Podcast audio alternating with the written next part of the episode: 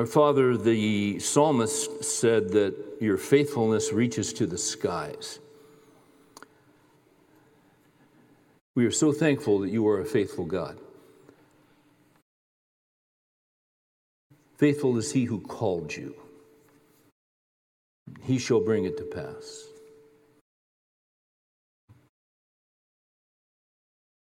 Thinking of that verse in Psalm thirty-seven, uh, trust in the Lord and do good. Dwell in the land and feed on his faithfulness. We're up and down, Lord. We're all over the map. You're faithful. You, um, you're dependable. You're trustworthy. You've never lied, ever. You watch over your word to perform it. We thank you for your faithfulness. You're always available to us. Always. And the truth of the matter is, there are good times in life, and there are very, very hard times in life. And there are times when we are anxious. We try not to be. We're worried. We try to fight it off. Usually it's about something that uh, is ahead of us a little bit.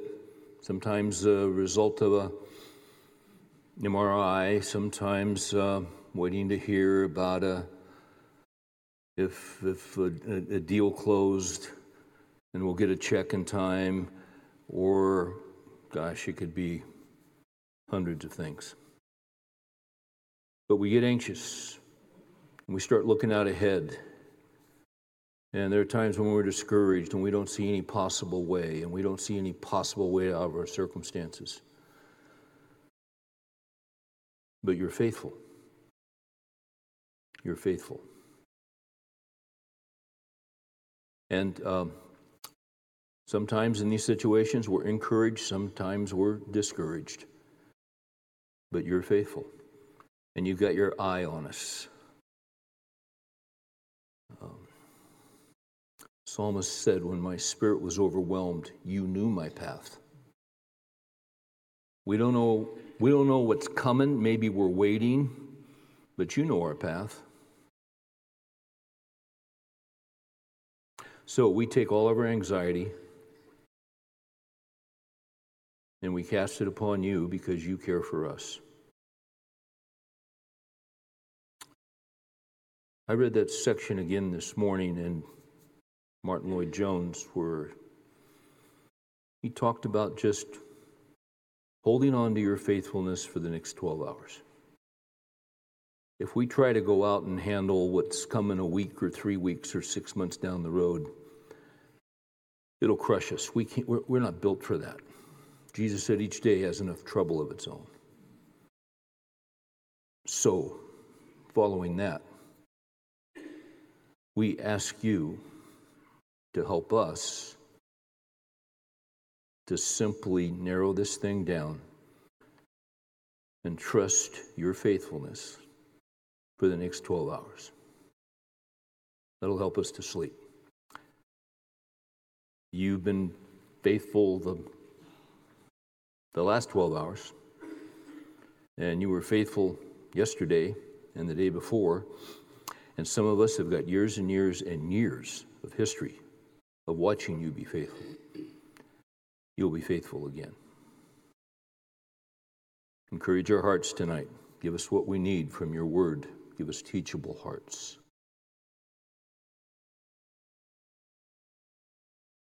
Don't let us slough this stuff off.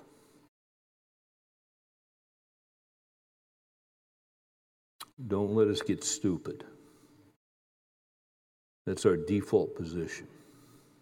We need your wisdom.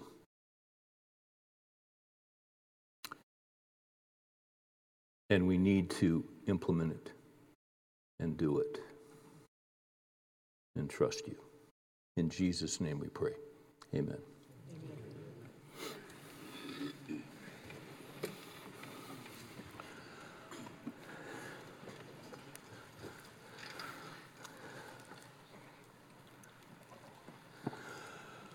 So our topic for this semester, our topic for this fall season,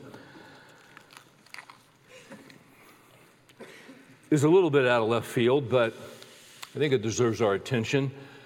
Um, our topic is overcoming hyperinflation by returning to the gold standard.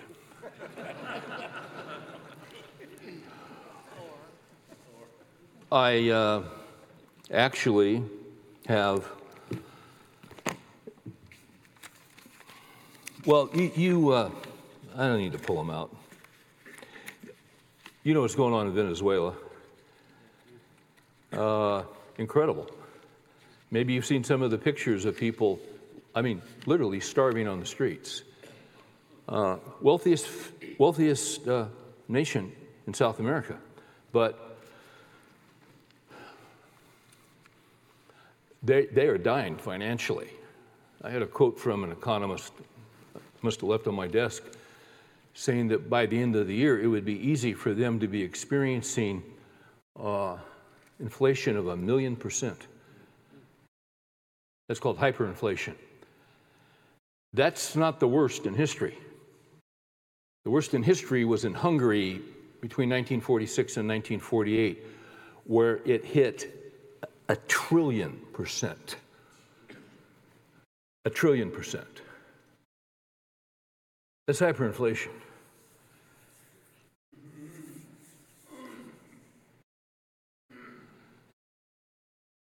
Alan Greenspan, the retired uh, Federal Reserve chairman, did an interview with Bloomberg last year, and he was talking about the economy, how things are looking, and and he made this statement. He said, things can change very rapidly. It's possible we could find ourselves before long in a very tenuous situation. That's why I suggest that we return to the gold standard, the one that was in place prior to nineteen thirteen, because that would be our best defense against hyperinflation. So for the next eleven weeks, we're going to be looking into not that. But we are going to look into, here's the real topic. We're going to look into overcoming the hyperinflation of sin and lawlessness by returning to the gold standard of the Ten Commandments. We are surrounded by lawlessness. And it has come out of nowhere. It's happened so fast, it, it takes our breath away. Psalm eleven three says, if the foundations are destroyed, what can the righteous do? Well, we keep following the Lord. We keep steady in His word. We keep relying on Him and asking for wisdom, and we don't panic. We just stay the course. That's what we do. But the fact of the matter is, we are surrounded by lawlessness that is hyperinflating. It, it's almost doubling daily. It's staggering. You know exactly what I'm talking about. I called. Um, I called a friend. He's a he's our tax attorney, uh, tax attorney for the ministry, and don't talk to him often. But it'd been probably nine years since I had we had to call him before. But we had an issue where we're working some retirement stuff, and anyway, um, I gave him a call, asked him to call me back. And uh, so the phone rings, says, hey, Steve, it's Willie. Hey, how you doing? Good. He said, so Steve, before we get into this, whatever you got, So let me get this straight. Everything is falling apart. Uh, everything is upside down. I grew up Catholic. It's unbelievable what's happened in the Catholic Church. I came to know the Lord in college. And this guy has a pretty good grip on Scripture. But he said, just help me out here. All this chaos, all this anarchy, and I'm kind of paraphrasing, all this lawlessness, all of this corruption in the highest levels, in ways that we thought were unthinkable. Jesus is still in control, right? And I couldn't see him, but I knew, I, I, he knows that. But it's breathtaking. What is going on around us? Yes, it is. So we are going to begin. And what I said to him, I, I, I told him, I said, I. We, we talked for several minutes about it. And I, I said, I got to tell you something. I'm really glad that you brought this up. And the reason is, is that I am wavering on what to teach in the fall men's study. I, I'm inclined to teach the Ten Commandments, but it, it's uh, it's a it's a huge subject, and is it relevant? Is it will it? He said, "Oh yeah, yeah." He said, "I think," he said, "Yeah," and. Um, That was, I don't know, that was a few weeks ago, early uh, in, early in July, right on the first of July. I have a friend named Wayne Grudem. He's a theologian, um, great guy, loves the Lord, incredible credentials, uh, Harvard, uh, Oxford.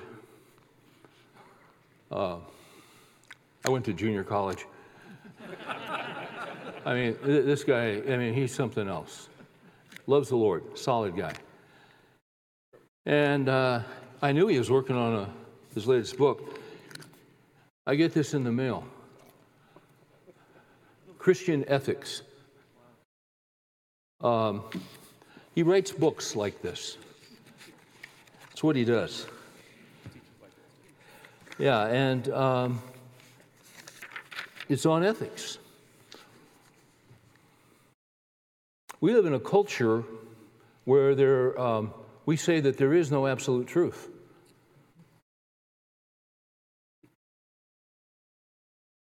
I have a friend named John Brandon, and John and I have been friends for forty years. When I was a rookie pastor in that little church on the San Francisco Peninsula, that first Sunday, I think we had about sixty people. And then the second Sunday I was there, I think we had uh, twelve. But several months later, this guy walks up to me and said, hey, I want to introduce myself. Uh, I'm John, John Brandon. I think you know my brother, Dick. I think you guys were in seminary together. And I said, oh, yeah, yeah, yeah. Well, he had just graduated from U C Davis, gotten married, taken a job at Texas Instruments on the peninsula. It, they didn't call it Silicon Valley back then. It was just the peninsula. And uh, we became really, really good friends. They moved just a couple streets away from us, and John and I spent a lot of time together. John was going to um, be a pastor. He was going to work for a while, make some money, and then go to Dallas Seminary and be a pastor. And uh, we just spent hours together. I was probably twenty-eight. He was twenty-two. And uh, John never made it to Dallas Seminary, and he struggled with that early on, but he certainly had a ministry over the years. He went from T I, and then he went to this little company that was getting started called Adobe, and uh, then he went, you know, wound up at uh, Apple right when they called Steve Jobs back after Sculley was fired. and uh, it's quite a story. Uh, it wasn't the time to go to Apple, but John and Nancy, they felt like that's what the Lord was doing, so they did. He just retired a couple of years ago, and uh, John is a unique guy, has a great love for the Lord. Um, basically ran Apple's business everywhere except um, North America and Japan. So he'd be in Shanghai, and then, you know, I'd email him, and he was in London, and he, anyway, retired a couple of years ago. What's interesting is that John, uh, he's got a very unique ministry. He has a real gift of working with unbelievers. He's kind of gotten a reputation over the years in Silicon Valley as the ethics guy, the truth guy. And he speaks in business schools all over the country. I was talking to him not recently, and he was going to speak at Stanford Business School, uh, I think the next night. Duke, Wharton, uh, most of the Ivy League schools. And it's really interesting because when John, and you can watch him on, you, you, you can watch his presentation or hear it. Um, he does a, he does a talk on telling the truth. And when he walks in, he basically says, and remember, these are university students. And they're told there is no absolute truth. There is no truth. And so John walks in, and he has just a very unique way about him, and he says, well, listen, I know we have different views on truth here, but we really don't have time to sort them out because I've got a limited amount of time. So I'm going to ask you if you'll just let me go ahead and use my truth system uh, to tell you what I believe and use that to give you some illustrations. And I'll, oh, yeah, sure, sure. And he just starts teaching scriptural principles with a lot of personal illustrations. They're not used to someone talking about truth. They're not. One of John's principles is you tell the truth even if it costs you your job. And then he'll tell them about when he lost a job because he was the only guy in the room who would tell the C E O the truth.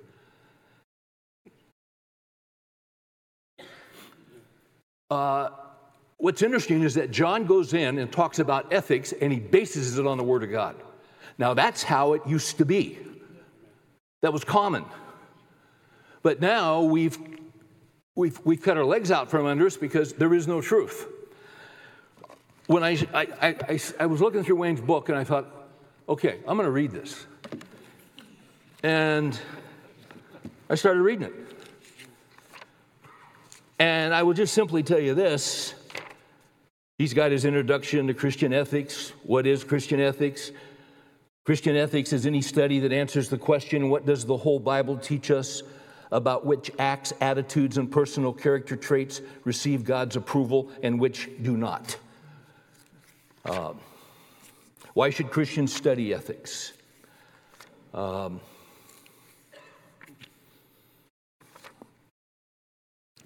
this thing is loaded. It's all based on the Ten Commandments. And uh, we're in trouble because we have abandoned the Ten Commandments. We're in big trouble. I want to give you two principles, and if I can reach down and grab my notes, I'll share the principles with you.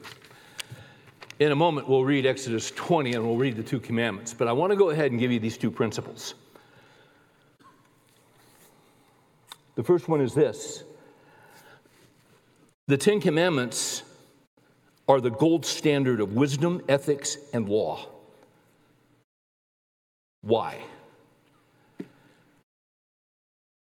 Because they are based on the moral character of God. Now, that's a direct quote from Grudem. We'll look at that in a minute. I'll say it again. The Ten Commandments are the gold standard of wisdom, ethics, and law. Why? They are based on God's moral character. Second principle, when an individual or a nation departs from the first commandment. They immediately abandon the gold standard of God's character. We'll come back to those. Um, before I read Exodus twenty, Ten Commandments are also found in Deuteronomy five. Philip Ryken, who's now president of Wheaton College, formerly was pastor of tenth Presbyterian Church in Philadelphia. Uh, he's done an excellent book on the Ten Commandments called Written in Stone. Because in Deuteronomy five, after God gives the commandments, it mentions specifically that there were two tablets, and God had etched the commandments on stone. You remember that. Um, they, I'm always asked to have a, a, a title for the semester. So my title for the semester is Building on Bedrock. Because the Ten Commandments are based on stone. Uh, the foolish man built his house on the sand, Jesus said. And when the storms came, great was the dilemma. But the wise man built his house on the rock. Uh, the Ten Commandments are the revelation of God's character.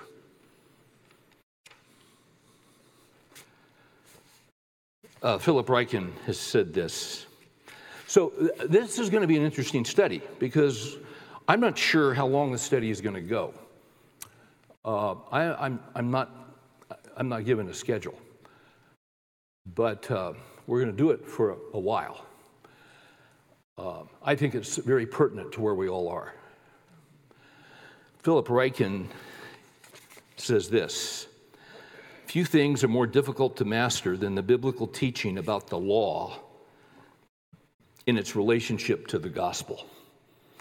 Old Testament, New Testament. Old covenant, New covenant. Yeah, how's that all sort out? People who are ignorant of God's law never see their need for the gospel.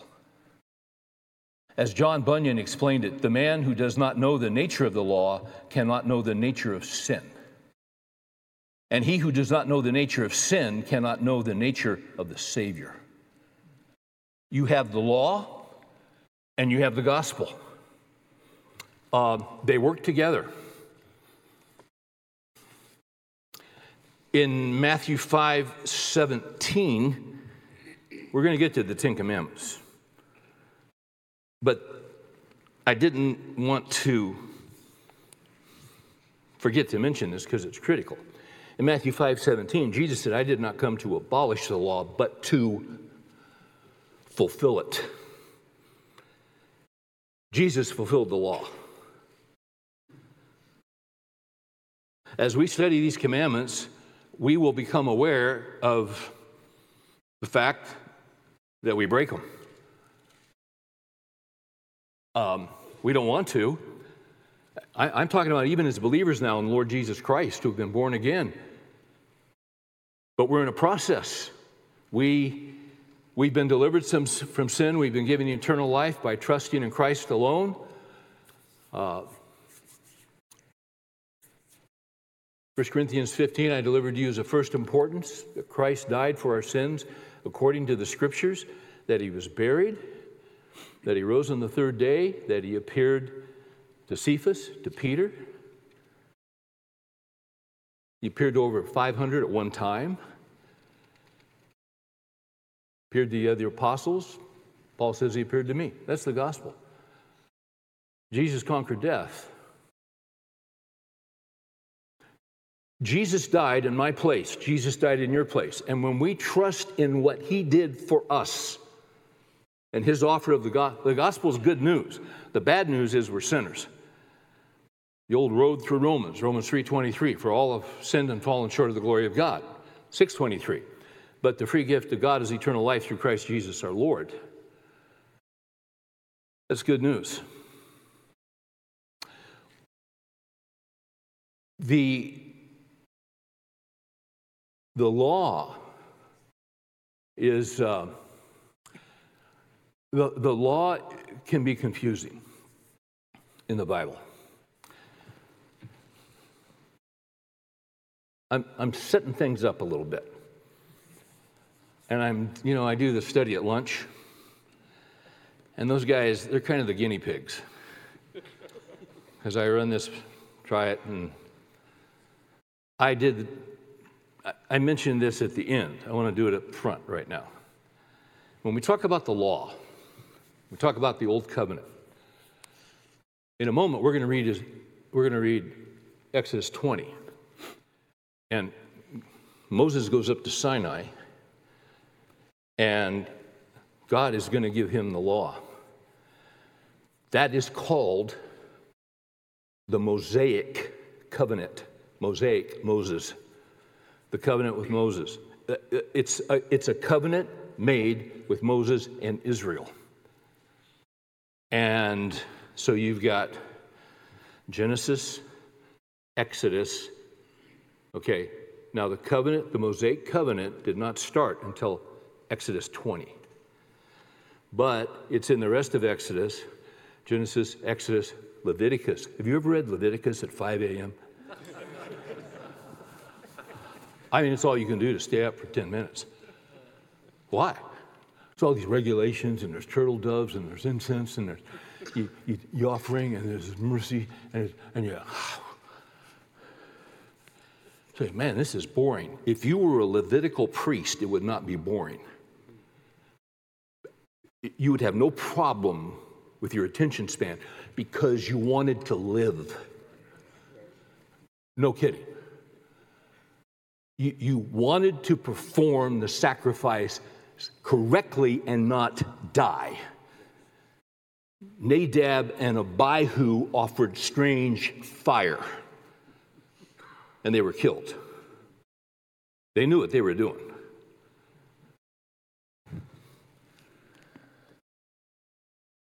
That's law stuff. That's Israel stuff. That's Mosaic covenant stuff. Genesis, Exodus, Leviticus, Numbers, Deuteronomy. So you got law in those first five books from really Exodus twenty on. Okay, now, this is, there'll be a quiz on Friday. So I want to break this down. We'll come back to this later. The law gets really confusing, but it helps to understand you can break it into three parts. Number one, there was the civil law. Civil. We have civil laws. Laws for our county, laws for our state, laws for the nation, civil laws, all right? The civil laws given to Israel were for Israel. A number of years ago, there was a movement to say those laws in Israel should be the laws of America. God never said that. They were for Israel. Civil law. So you got civil law, okay? Crimes and punishment.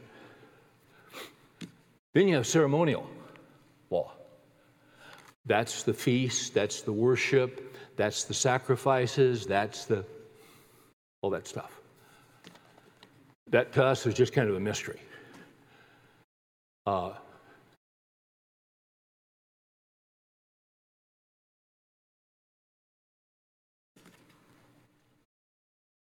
Jesus fulfilled that. It's all... It, The New Testament is all about this. The book of Hebrews is all about this. He was the high priest who entered into the Holy of Holies. Every high priest that ever walked into a Holy of Holies was holding an animal. Jesus was the, the only high priest ever to walk into the Holy of Holies with his hands empty. You know why? He's the sacrifice. John the Baptist said, behold, the Lamb of God who takes away the sins of the world. Jesus fulfilled the, the civil law. He fulfilled the ceremonial law. Thirdly, there's a moral law. The moral law, uh, and, and when, when, when Jesus fulfilled the law, not only did he die for our sins, but he fulfilled the law for us. I can't fulfill the law. I keep falling short. So Jesus died in my place, gave me eternal life. but he also fulfilled the law on my behalf, so I don't have to fulfill the law. But the moral law, now follow me carefully here, okay? Mosaic law starts in Exodus twenty, but you back up and you get Genesis one, and you got God creating the earth, then you got Adam and Eve, then you got the two boys, then you got all kinds of families and genealogies, then you get into Noah, then you get into Abraham, then you get into Isaac, you get into Jacob, you get into Joseph.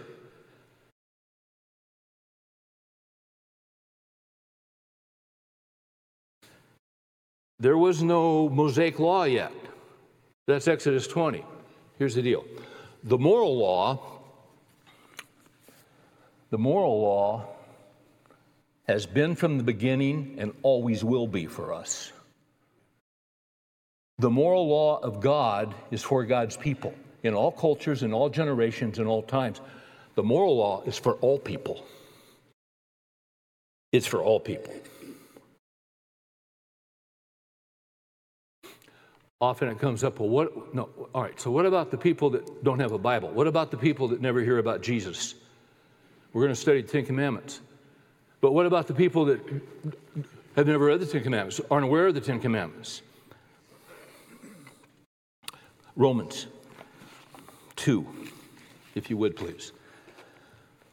Romans chapter two.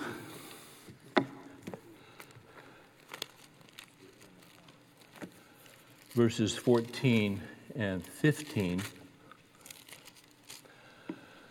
says this, for when Gentiles who do not have the law do instinctively the things of the law, these, not having the law, are a law to themselves, in that they show the work of the law written in their hearts, their conscience bearing witness, and their thoughts alternately accusing or else defending them. Um, the moral law has been since creation. The moral law continues into the new covenant because every, by the way, by the way, the, the reason we know the moral law was prior to God giving the law on Sinai is that we look at the different individuals in the scripture, in Genesis, And and different ones broke every one of the Ten Commandments. You go into the New Covenant, into the New Testament, and Jesus, as well as the apostles, teach the Ten Commandments. Teach the same thing. Because the moral law is for God's people, and it's for all people. It's the basis of all ethics. So we're not, we don't have to do civil law, we don't, hey, we, We don't come here on Sunday morning and do sacrifices. Jesus died once for all. He paid it all. Right? Okay? You guys still with me? Yep.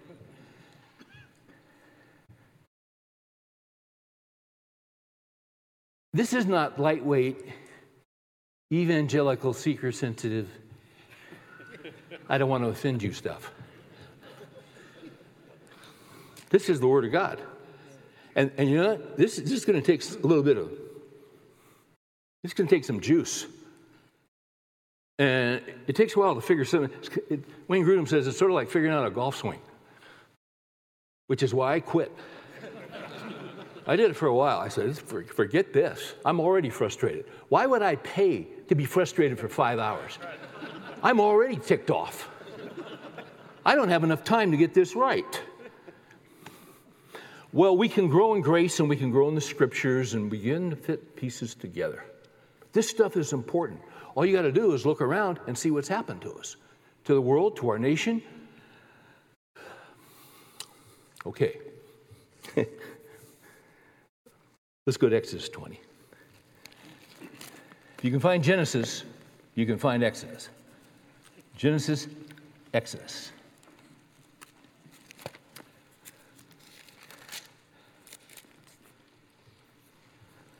Exodus twenty.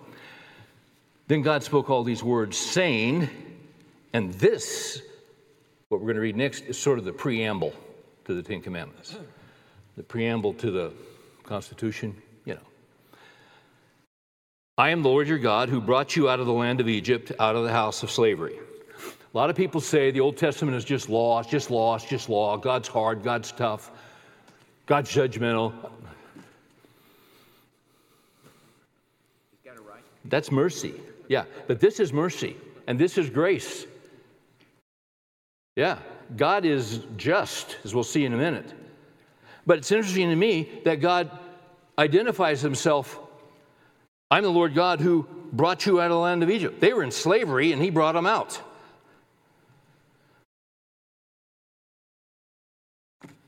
He was their savior. This, this, this is, this is his mercy.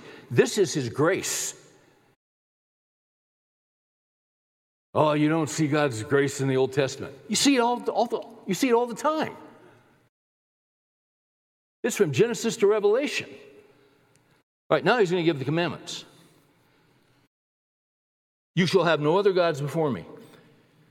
You shall not make for yourself an idol or any likeness of what is in heaven above or on the earth beneath or in the water under the earth. You shall not worship them or serve them. I, the Lord, your God, am a jealous God, visiting the iniquity of the fathers on the children. Oh, there you go. There's, there's, God is hard. God is just so difficult. God is, that's not fair. That's, you know, it's interesting. Kids tend to emulate what they see. Kids tend to emulate, emulate what uh, is before them. Over the years, whenever I've talked to a guy who hits his wife, at some point, I always ask them about their father. And without exception, every guy that I've ever met who hits his wife had a father who hit his mother. Now that can be broken by the power of Christ, but we tend to emulate. Visiting the iniquity of the fathers on the children, on the third and fourth generation of those who hate me, those who have suppressed the truth that's written on their hearts, but they, I'm commenting here, they, they know I'm there, they know my commands. If you read earlier in Romans one, Paul says, every person knows that God exists. They know it because God's written the truth of himself on their hearts. They know he's there. Secondly, they know that he's there by observing creation. But he goes on and says, but suppressing the truth in unrighteousness. We put truth in a box and we sit on it. We don't want to acknowledge it.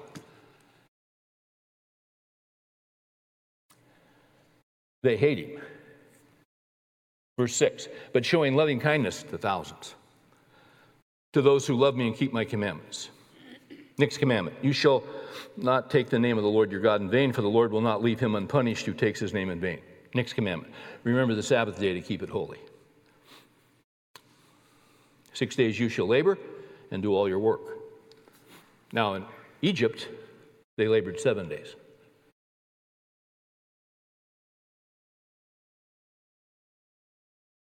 But the seventh day is the Sabbath to the Lord your God. In it you shall not do any work, you or your son or your daughter, your male, your female servant, your cattle, your sojourner who stays with you. For in six days the Lord made the heaven and the earth, the sea and all that's in them, and rested on the seventh day. Therefore the Lord blessed the Sabbath day and made it holy. Uh, you know, it's interesting. We're so far gone in evangelical Christianity. I think it's pretty safe to say that uh, a large number of Christian colleges don't believe what we just read. That God created the world in six days. Well, that can't be. Well, you do a little research, it could be. Oh, you got the Ice Age. I, I, I just watched a video. I just watched a forty-five minute video on the Ice Age, and these guys had more P H Ds and da da da da da, and I think it's a very short period of time. I'm not here to get into that. But God says, take a day off because I took a day off. He wasn't tired. He did it for us as an example. twelve, verse twelve. Honor your father and mother. This is all about authority. We're always under authority. Honor your father and mother, that your days may be prolonged in the land which the Lord your God gives you. Next commandment, you shall not murder. Next commandment, you shall not commit adultery. Uh, Grudem, in his section on you shall not commit adultery, it's one hundred ninety-six pages long. You shall not commit adultery. Well, the flip side of that is then what is marriage? What does God say marriage is? Well, now we have gay marriage. That didn't exist till two thousand one. I think it was either Norway or I think it was Denmark. And then, of course, there's a rush to it. If you're going to talk about marriage, well then, well then you got to talk about divorce, and then you got to talk about remarriage, and then you got to talk about children, and then you got to talk about adoption, and then you got to talk about in vitro fertilization, because there are different ways now to have children. And then you got to talk about gender, which has never been an issue, but it's an issue now. And then you got to talk about transgenderism. And hmm. But God has something to say about all of this. And there are clear principles in Scripture to help guide us through this stuff that is absolutely new turf to us. And when children and grandchildren ask, there's wisdom in God's Word. You just got to go back.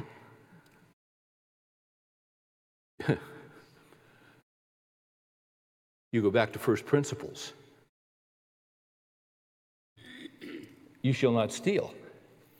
You shall not bear false witness against your neighbor. You shall not covet your neighbor's house. You shall not covet your neighbor's wife, or his male servant, or his female servant, or his ox, or his donkey, or anything that belongs to your neighbor. There you go.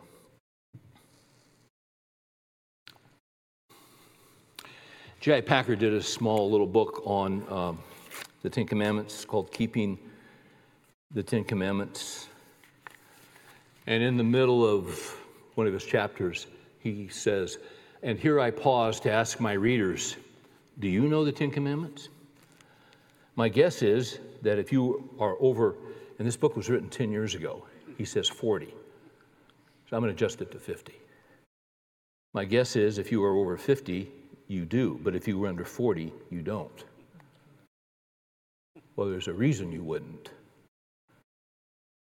And it goes back to law and what's taught in the schools. You get what I'm saying?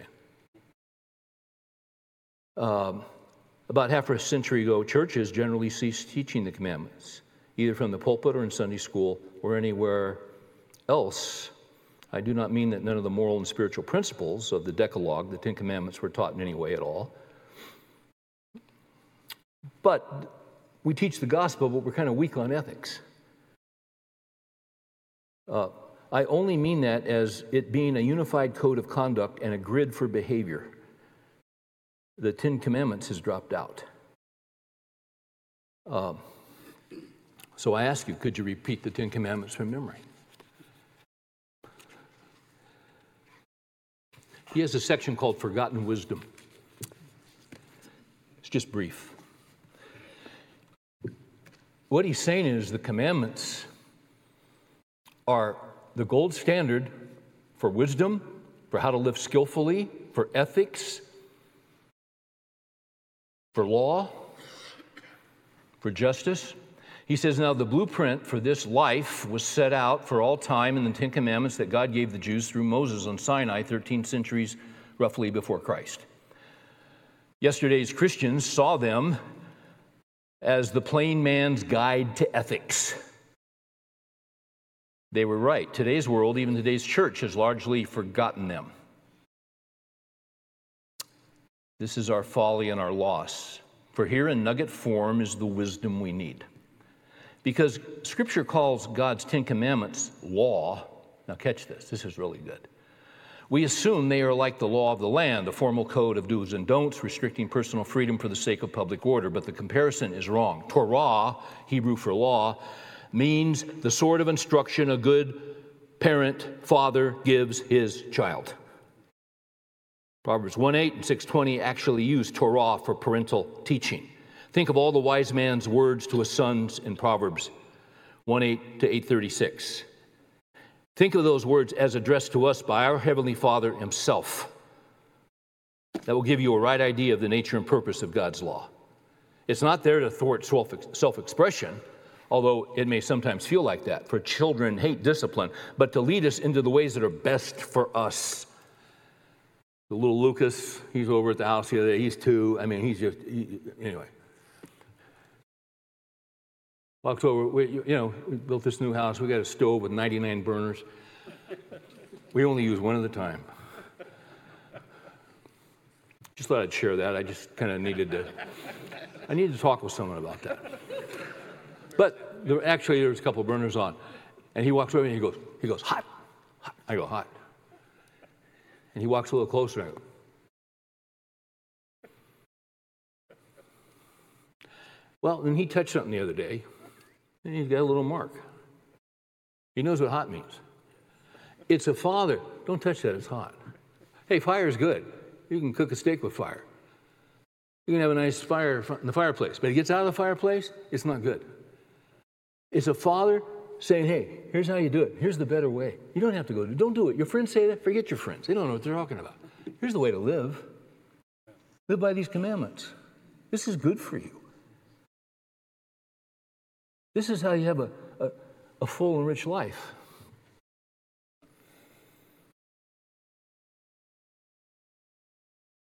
You guys still there? Let's go to the two principles. First principle. Ah, but I forgot. I forgot Matthew twenty-two. Let's go to Matthew twenty-two, then we'll do the two principles. Yeah.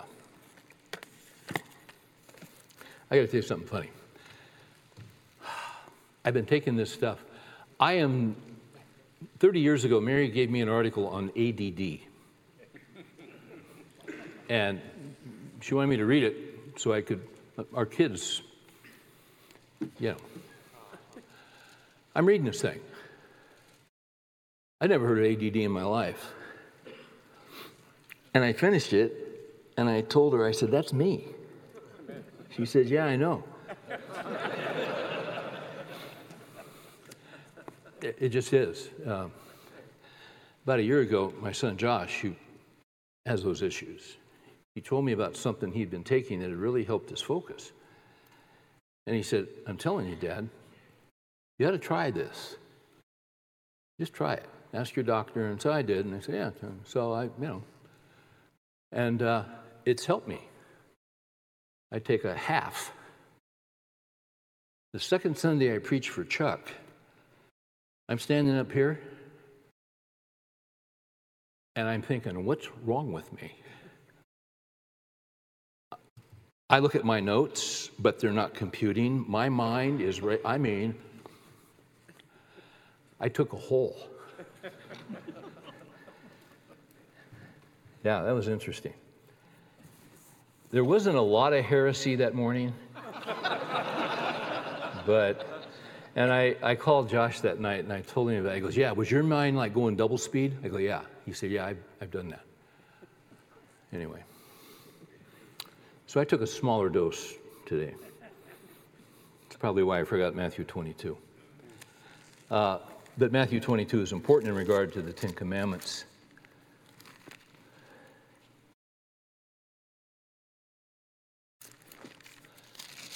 So here's what happens, Matthew twenty-two, verse thirty-four. When the Pharisees heard that Jesus had silenced the Sadducees, it's kind of the Democrat-Republican thing in the religious circles of Israel, they gathered themselves together. One of them, a lawyer, asked him a question, testing him. Teacher, what is the greatest commandment of the law? Which is the greatest commandment of the law? And he said to him, you shall love the Lord God with all your heart, all your soul, and with all your mind. This is the great and foremost commandment. The second is like it, you shall love your neighbor as yourself. On these two commandments depend the whole law and the prophets. So we've got the Ten Commandments, and here Jesus summarizes them into two.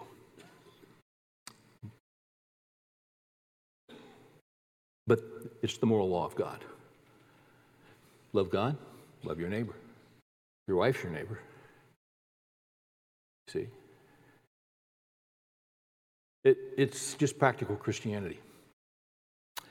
Let's go to the two principles, because we're in trouble. By the way, I want to say this. If you watched any of the, if you saw any footage of that confirmation thing yesterday, let me tell you what that was all about. What that is about, it's Psalm two. You can read it later. The, the, the, the rulers of the earth rage against the Lord. Basically, what they wanted to know, really at the lowest common denominator, here's what they wanted to know. Are you going in any way, shape, or form to rule in favor of any of the Ten Commandments? We don't want this God stuff.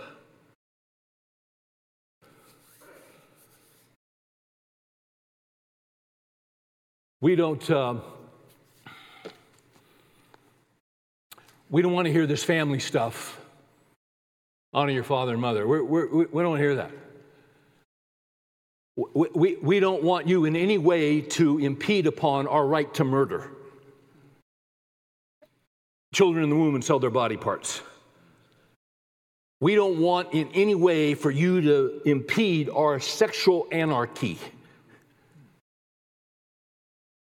We don't want you in any, and, and really you could work your way down. We do not want you to impede our desire to covet and to lust over what others have that we don't have, and we will do anything and break any law and do whatever we have to do to take it. This is all law. In essence, that's what they're saying. Principle one, the Ten Commandments are the gold standard of wisdom, ethics, and law. Why? They're based on God's moral character. I'm going to quote from Grudem here. He says this.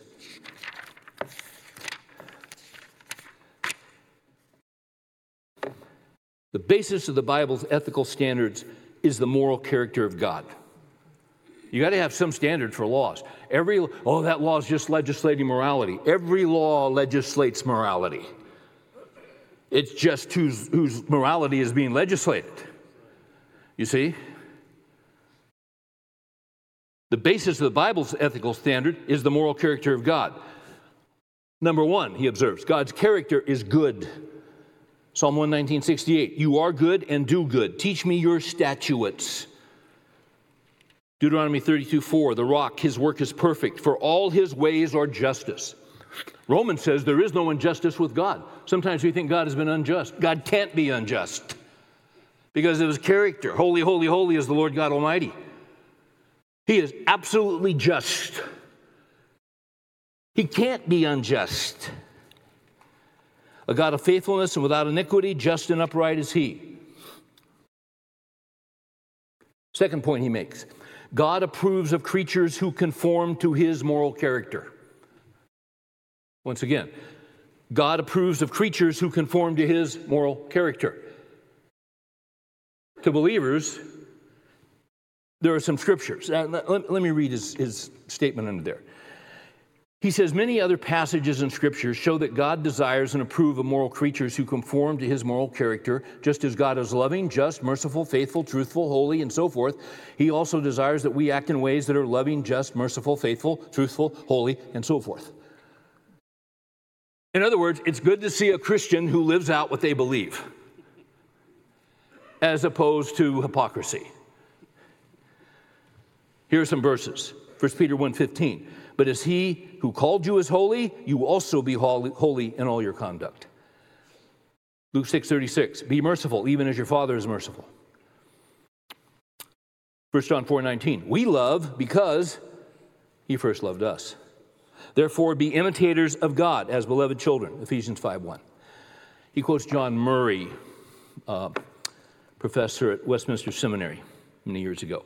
In the last analysis, why must we behave in one way and not in another? The ultimate standard of right is the character or nature of God.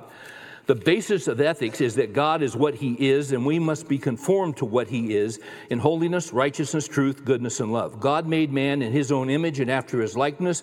Man must therefore be like God. Erwin Lutzer, some of you heard this summer, great preacher, great writer, did a book a long time ago called Exploding the Myths That Could Destroy America. He has a section on ethics.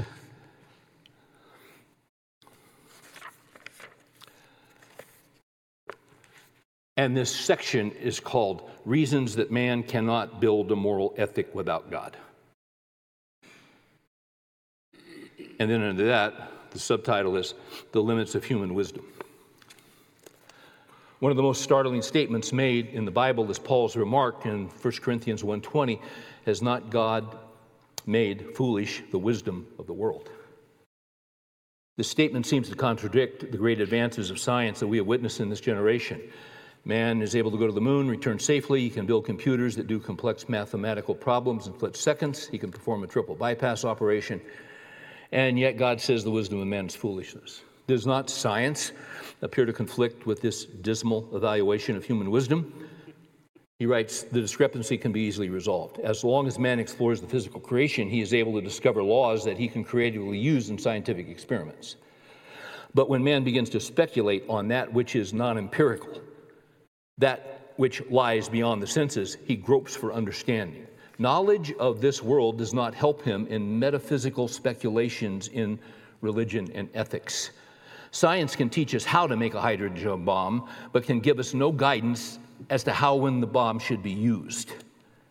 Science is silent regarding values. Therefore, the truly important matters, the ultimate questions of the purpose of man's existence and his relationship to God, cannot be discovered by human reasoning. For that, we need a special revelation, the Bible. Why is man unable to erect a moral system from an atheistic viewpoint, which is what is going on all around us? First, he can never move from what is to what ought to be. He can study various cultures, but he cannot take the next step and say what ought to be done. He can find no measuring stick by which diverse cultures can be judged. Oh, they're all the same. We're all the same. Oh, we're all exceptional. No, we're not.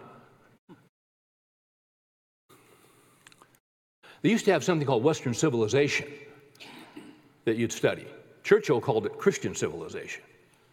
I remember when Stanford announced, we're not doing that anymore. And then they brought in called, something called multiculturalism, and immediately when you say that and you say you're against it, they think you're racist. We're not talking race. We're not talking race here at all. Different cultures have different gods. Western civilization is built on the Judeo-Christian ethic, the Bible. Oh, we can't have that anymore. And we don't. David Hume was the first to articulate the dilemma. He concluded that it is impossible to say that any action is morally wrong. As already noted, he believed that actions such as murder and stealing are not wrong, but simply negative feelings. Morality is nothing but a matter of personal preference. The Judeo-Christian viewpoint, and this is where we are today, the Judeo-Christian viewpoint overcomes this dilemma. God determines what ought to be. Although man is not able to construct a moral standard, the Creator is. Morality becomes possible. In India, for thousands of years, they practiced the Hindu burial ceremony of suti. A man would die, they would take his body. If he lived near the Ganges, they'd put it on a wooden raft, cover it with kindling, torch it. But before they would torch it, they'd take his living wife and put her on it. That's multiculturalism.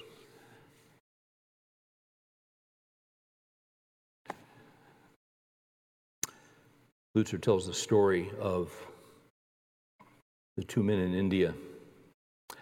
One said, "My conscience tells me to burn a widow with the corpse of her husband," a pagan told the British officer. The officer replied, "My conscience tells me to hang you if you do."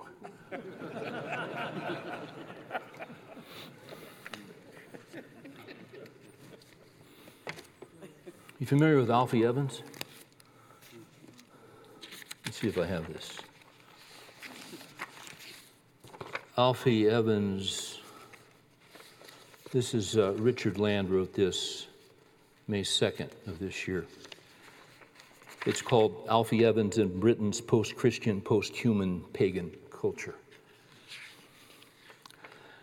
Early Saturday morning, little Alfie Evans' ordeal ended. I believe with all my heart he's now in the arms of the Lord Jesus for eternity. Sadly, our ordeal to survive as a civilized, humane society continues. Little Alfie survived for five days after his respirator was cut off. Alfie, just twenty-three months old, had a degenerative neurological condition that the British doctors failed to diagnose with any further precision. Indeed, after his life support was removed, the British British medical personnel seemed shocked that little Alfie continued to attempt to successfully breathe, assisted periodically by his mother and father, administering mouth-to-mouth resuscitation when little Alfie's lips would start turning blue. Five days later, Alfie finally died. Like little British baby Charlie Gard last fall, British National Health Service officials, the British courts, and then the European court refused to allow Alfie's parents to remove little Alfie from the hospital. Their stated goal was not to needlessly prolong his suffering, so instead they administered death therapy by physically preventing Alfie's parents from taking him elsewhere for medical assistance. This heartless, heartless and dangerous precedent-setting decision was help, upheld in the court's wall, even though there were viable alternatives available that would not cost the N H S a farthing financially. The Italian people granted little Alfie citizenship in their country. They sent a specially equipped ambulance plane to stand by, ready at a moment's notice to take him to a Rome hospital. The British authorities posted armed guards around the hospital to prevent anyone from removing Alfie from his medical prison.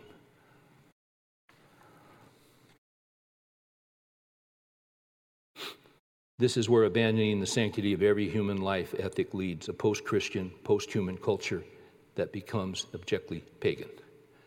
The Britain of C S Lewis is a fading memory. Thou shalt not commit murder. They killed that little boy. But why not? What's the big deal? God says it's a big deal.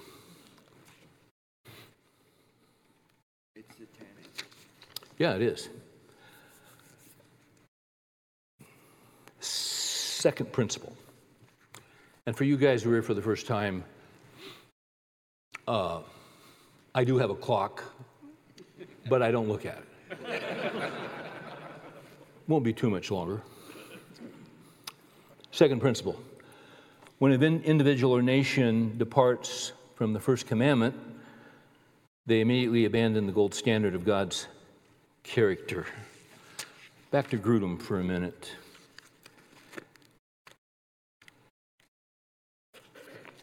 Here's what he said. You see how practical this stuff is? See how real it is?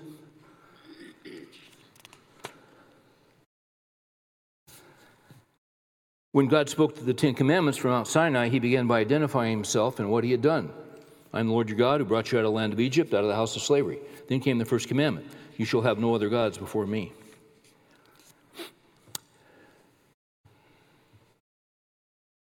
This commandment is a reminder that we are always and everywhere in the presence of God and that he will tolerate no other small gods in any place at any time in our lives. We don't have idols in our homes. We don't have Buddhas. A car can be an idol. Your kids can be an idol. Your abs can be an idol. Your resume can be an idol. Your degrees can be an idol. Anything can be an idol. John Calvin said the human heart is an idol-making factory.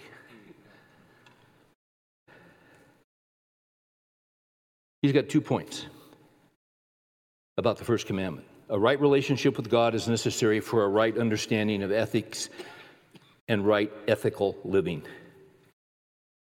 He quotes Psalm one eleven ten. The fear of the Lord is the beginning of wisdom. The awe of the Lord is the beginning of wisdom. All those who practice it have a good understanding. His praise endures forever.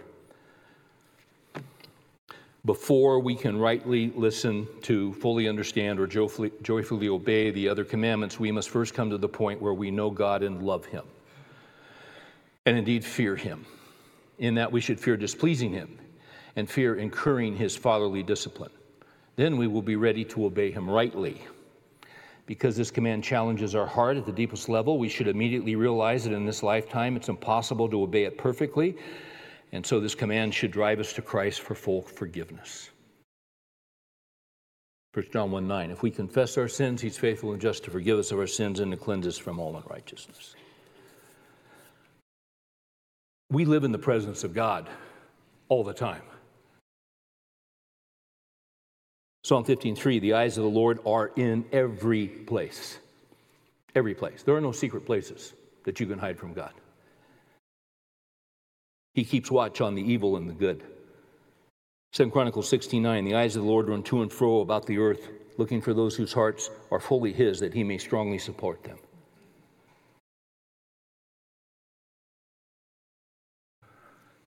You've heard the motto, what, uh, what you do in Vegas stays in Vegas. Maybe you're in Vegas and your wife is somewhere else, but the Lord is in every place.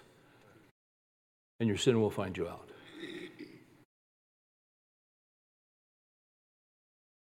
For the Lord sees a man not by looking at the outward appearance, but the Lord looks on the heart, First Samuel sixteen.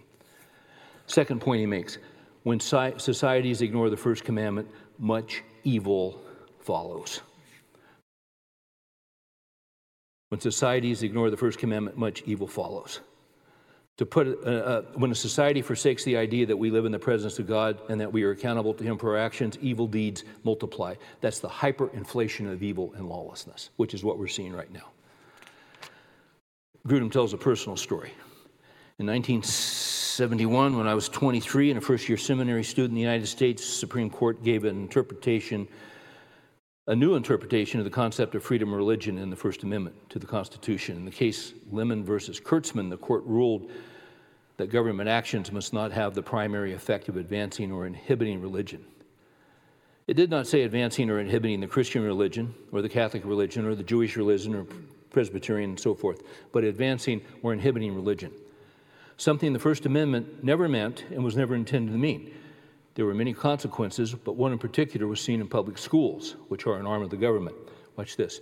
Increasingly, school teachers and other officials were prohibited from making any positive affirmation of belief in God or accountability to God, even in a non-sectarian way. The result has been that since nineteen seventy-one, American society has been populated by people who, throughout their formative years, have been educated without any sense of a societal consensus that people are moral, morally accountable to God for their actions. He's right. So why are there school shootings? Well, you tell me. That's just a form of war. Why is there war? School shootings are another type of war. Why are there terrorist attacks? Why are there... I was reading Martyn Lloyd-Jones on this this week. Fascinating stuff. He says the problem starts with sin and the problem starts with us. God never said that there would be no war. In fact, Jesus said in the last days, wars would increase. But all the liberal theologians in the U N, they get together, oh, we're, how, how do we, how do we not have war? It's not going to happen. It's not going to happen. Because you lust and you don't have.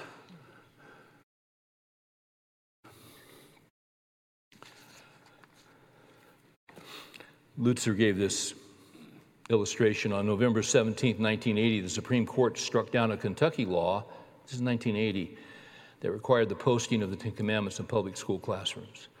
The justices ruled that having them before the students was a form of state-sponsored religious indoctrination prohibited by the First Amendment. The court said that the Ten Commandments were plainly religious and may induce children to read, meditate upon, perhaps to venerate, and to obey the commandments.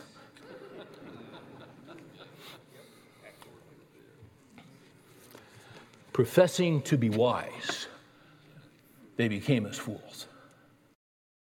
This is where we are. This is where your kids are. This is where your grandkids are.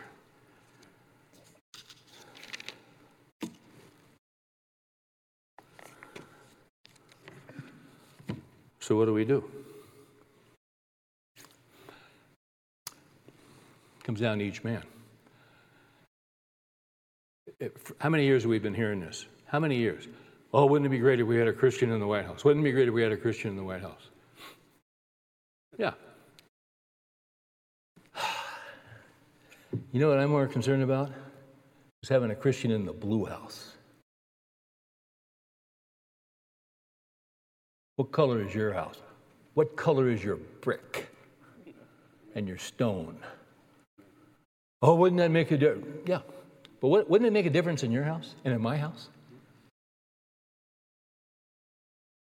For a father who actually says, Lord, we want to walk in your ways and we want to walk in your commandments. To have a father who doesn't act one way at church and then act like hell at home.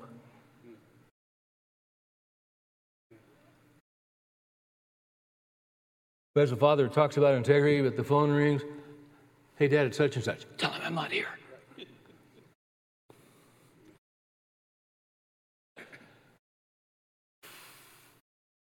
Not much I can do about the whole world.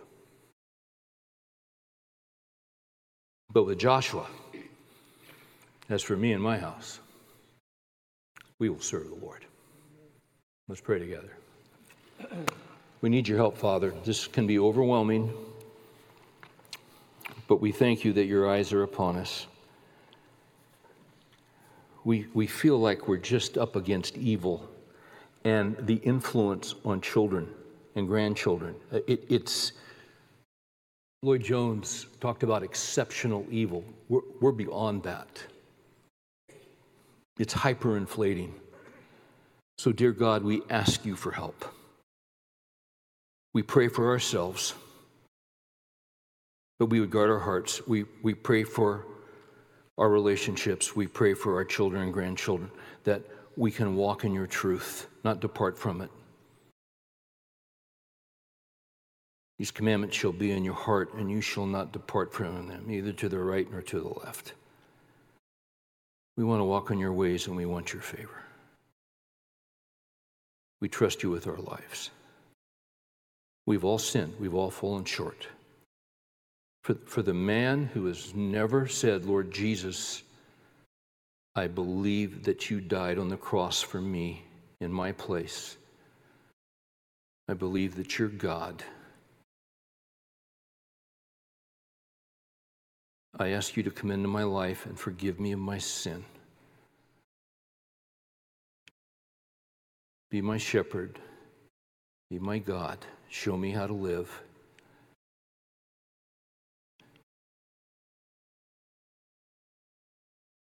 When we pray that, Lord, you remove our sin from us as far as the east is from the west. What a Savior. What a gospel. What a great God. We pray in Jesus' name. Amen.